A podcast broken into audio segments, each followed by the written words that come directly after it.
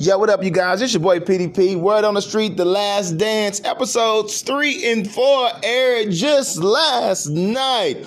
Ooh, and where do I start, man? The Last Dance, uh, 10 part documentary that's airing on ESPN, and all I gotta say is I'm excited. And oh man, it took took a little while for me to watch the first two episodes, but I was able to catch these last two episodes, and uh, all I gotta say is they did not disappoint. First, let me give a shout out to Horace Grant. Did y'all see what Horace Grant say that the Detroit Pistons was acting like straight bitches?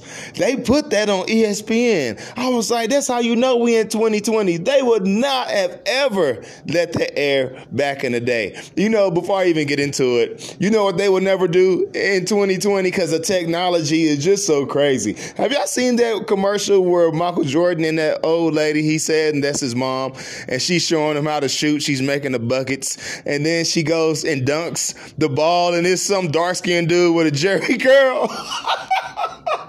oh, sweet baby Jesus, please take the wheel. They will not let that fly here in 2020. And when I just got through seeing that commercial, I was just like, oh man, okay technology has came a long ways.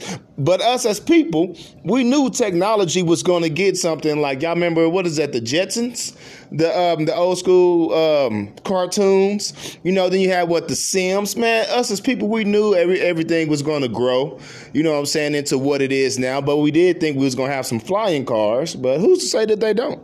You know what I'm saying? We do got cars driving themselves, some Tesla. But anyways, man, the last dance, episodes three and four aired Sunday night, and uh, we're talking about on this one was uh, Dennis Rodman. Woo! Now Dennis Rodman, I'm from Oklahoma. Dennis Rodman went to uh, college in Oklahoma, and all I gotta say is, man, I'm very intrigued. I knew Dennis Rodman was the way he was, but after seeing this, um, after seeing this documentary, I I really got to see how great of a coach Phil Jackson was.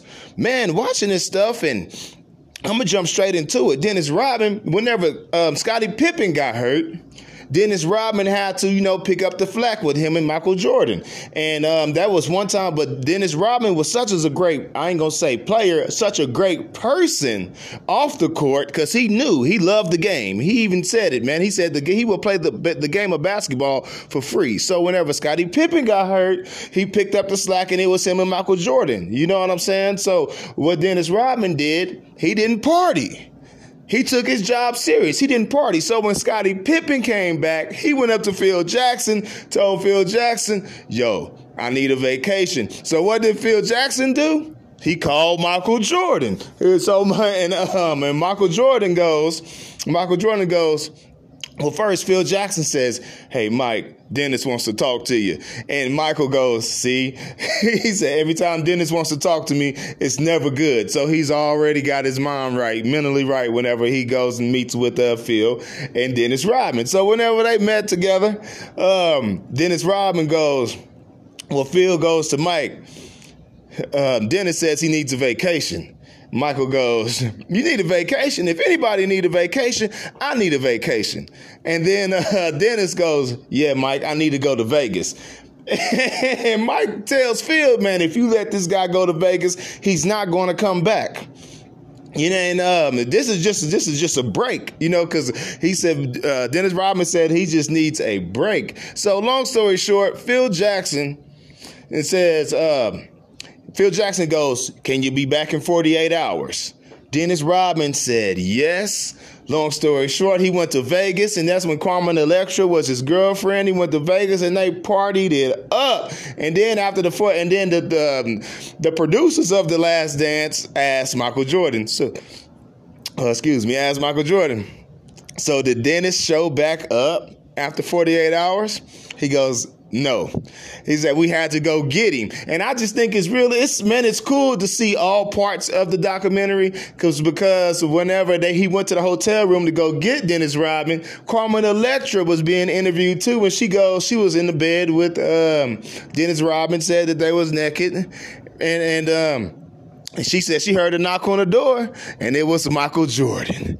Well, I was like, man. And so my and Dennis Rodman, he said, man, that's why I love the Bulls so much because they let him be him. You know what I'm saying? So um as I was watching it though, it kind of reminded me of David Ruffin and the uh, Temptations. You know what I'm saying? David, you know how David Ruffin was just that crazy guy, but then end up getting kicked out of the group of the Temptations. See, this is where being strategic and this is where actually knowing your players comes in. And that's why there'll probably be never another great coach like Phil Jackson. And because you, because you see, I was just talking about David Ruffin, right? The Temptations knew he was crazy. They knew that he, he, he lived like different than them. He didn't live so conservative than them, just like as the Chicago Bulls. Scottie, yeah, the Chicago Bulls, Scottie Pippen, Michael Jordan, and most importantly, Phil Jackson. They knew who Dennis Rodman was as a person. They was like, as long as he do his job on the field, whatever he do, he can do. Just long as he do his job on the field, you got to know how to handle. You can't handle everybody the same way. And I don't think any coach nowadays would allow their player to go party for 48 hours and then come back and play in the championship.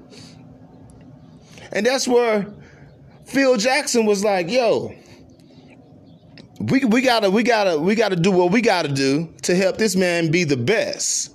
You know what I'm saying? And it goes after that 48 hours. Um, Michael Jordan goes to say that you know that uh, Phil Jackson wanted to focus on conditioning because he knew Dennis Rodman would be out of shape. So I know where's my athletes at? I don't forgot the name of the drill, but it's mainly in track. A lot of people do this. You know how everybody jogging in the line, right? And then the person in the back got to go to the front. Uh, got to sprint fast as you can to get to the front. So whoever's in the front controls the pace, and you just keep the one from the back keep going to the front. From from the back, you keep going to the front. So that's what Phil Jackson was to have them do. So Michael Jordan goes. So Michael Jordan said, "Hey, I'm in shape." You know what I'm saying? He he basically said he didn't feel like you know working out that hard because uh, Dennis Rodman was going to be out of shape. You know, so Michael Jordan was like, hey, just to help Dennis out, what we gonna do? Whoever's in the front, we just mainly just gonna a slow jog to a walk. And uh, he said, man, John Paxson did it. A few other people did it. And then when it was Dennis's turn, he just sprinted, just took off with saying, he said, and lapped them three, four times. And which and they let that be known, Dennis was in shape. Dennis, he came back after that 48 hour hiatus in shape. It was like a, a, part of him working out. You know what I'm saying? So, and that's what Michael Jordan goes, yes, man, Dennis Rodman, he's a different cat. And that's exactly what they needed at the time. But the point I'm trying to make is it's Phil Jackson. Because it kind of goes, and with Dennis Rodman going to a college in Oklahoma, there's a lot of Native Americans there.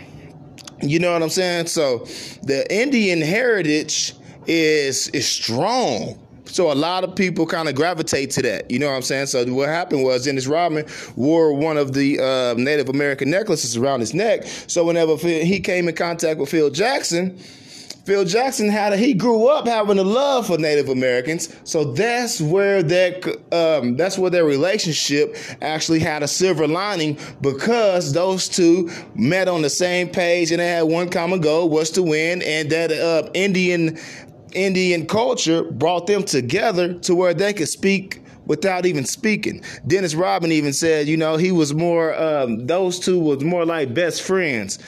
Um, during that tenure of their uh, tenure of the Chicago, of the both at the Chicago Bulls.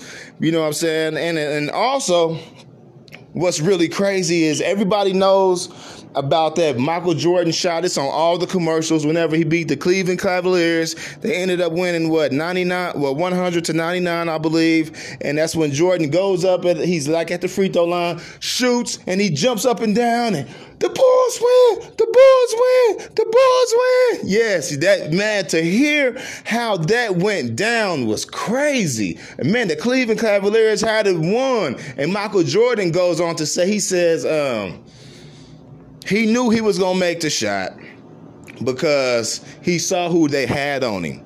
He said, one, they had um, some white dude on him, and Michael Jordan goes, Oh, that was the biggest mistake because the one who played him better on the Cleveland Cavaliers at that time was Ron Harper. And so even Ron Harper, they interviewed him, and he was like, when the he he went told the coach of the Cavaliers, and it's only what two, three seconds left in the game. and Ron Harper been holding Michael Jordan all game. And then um, when it's time to hold him at the end of the game, Ron Harper goes up to his coach. Uh, the Cavaliers was like, "Hey, I got MJ. I got MJ." But the coach was like, "No, nah, we're gonna put old dude on MJ." And they interviewed MJ talking about, did you know you was gonna make the shot? He was like, I knew it was a really good chance, uh, but once I saw who they had on me, he was like, yeah, I knew. And then the rest is history. The Bulls win. The Bulls win. The Bulls win. Michael went on to make that shot, but they ended up losing those finals because the Detroit Pistons ended up putting it on them. And then after they lost that um, that last series, I believe it was what the 1990 believe, yeah, the 1990 uh, NBA NBA championship series. Um, ended up losing to the Detroit Pistons, and that's when, and that's when everything shifted for the Bulls. Cause they go, they say right after that loss, B.J. Armstrong said this. He said right after they lost, nobody went on vacation. The next day, they went to the gym to go work out. And that's when Michael Jordan got a trainer and started to implement putting weight on instead of just being tall and skinny. That's when he decided to bulk up a little bit. He said, instead of taking the punishment, I'm going to give the punishment. And man, they went out there that last series. I mean, that last, I mean, they ended up picking up Dennis Rodman. No, that's not when they picked up Dennis Rodman. But that's when they that's when they ended up sweeping the Detroit Pistons in the first round of the playoffs. And that was just remarkable. End up sweeping the Lakers too. End up sweeping the Lakers in the championship against Magic Johnson, James Worthy, Sam Perkins, AC Green, who is my famous uncle that I've never met, and uh, they just they just went and did it, man. But just to see, just to see behind the scenes how everything occurred, you know, the um, the Last Dance, they filming everything. Um, of their last season, of their last championship season, 98 season, but in the midst of this, they're playing all the clips that's leading up to that moment. And I gotta say, man, you guys gotta check it out. Um, I loved every bit of it. Didn't want to get up. And what I, one thing I really liked about it, the commercials wasn't that long, you know, so you actually got to see and just sit there and not have to wait on the commercials and stuff for long. And you really got to really um, just see how greatness is displayed, man. Because Chicago Bulls was a sorry, one of the sorriest teams. Ended up being one of the best teams. And just to see they swag and just to see how they couldn't dress. I saw BJ Armstrong get off the plane with some dress shoes with some dress shoes and some jeans and a t-shirt on. and that's one of the dudes my mama thought was just fine. I'm just like, man, that's only because he light skinned. But no, but yeah, just to see they swag and just see how some of it is, is repetitive, it's repeating itself to this day. But I just think it's really cool just to sit here and watch. We watch documentaries now. We're in this podcast world. Everybody loves to get on YouTube, watch certain documentaries, and to see this is really astonishing. I'm glad that they did it. I'm glad LeBron came back three games and beat the uh, Golden State Warriors because they said after LeBron James did that, that's whenever Michael Jordan gave the green light for the Last Dance documentary to be um, to be uh, to go ahead and to be aired on TV. But what I don't like about this is some of these big old uh, big big named sports sports figures, sports announcers, sports broadcast people like Skip Bayless, I say his name. I mean, I'm going through um, social media and he's talking about we never seen nobody like Michael Jordan, which he's right. And then he's gonna throw in LeBron James. Not LeBron James. Like, why, man? Just let Michael be great. Let let LeBron, man, let LeBron chill. Let LeBron chill, man, because it's just the power that comes with it. I'm sure LeBron don't mind it, but it's just the power that comes behind it because all these people, man, just atting atting LeBron or you know the goat debate and all this. Like, man, just yeah, if he just would have left out that LeBron stuff, man, just chill. But I'm like, maybe he's doing it because he's working. You know, it, that's just part of his job. It is Sunday night and it is Monday coming up the next day, and they need a sports topic to talk about. Like maybe that's just part of his job. So after I got out of my feelings, I was like, see, that means he's always on. To whom much is given, much is required. And I'm like, see, he's creating a conversation. It's like before I go to bed, I'm gonna create a conversation, and when I wake up, I'm gonna see how to see how the conversation, how the people on social media is interacting, and we're gonna go from that. And I'm gonna go at Shannon Sharpe's neck because you know what Shannon gonna be talking about? How MJ ain't better than LeBron. You know, I just ain't happened to see Shannon's tweet, but uh, I, I, came across Skip Bayless, but I started to think business mind and logically about it instead of just my understanding it's a business and just like, man, you know what? That actually was pretty brilliant. I see, I get it, but now I can't wait to watch tomorrow and see how the conversation is going to be at hand with him and Shannon Sharpe. But anyways, man, the next episodes air uh, next Sunday. I will be tuning in. I will be watching. If you guys um, love what you hear right now, go ahead and subscribe to my Spotify channel. Um, I'm also on blogtalkradio.com slash soar every day. That's blogtalk.com slash soar every day, S O A R. Then the word every day. Do what you love and love what you do. Life's about making your dreams come true. Peace and love. And I'm out.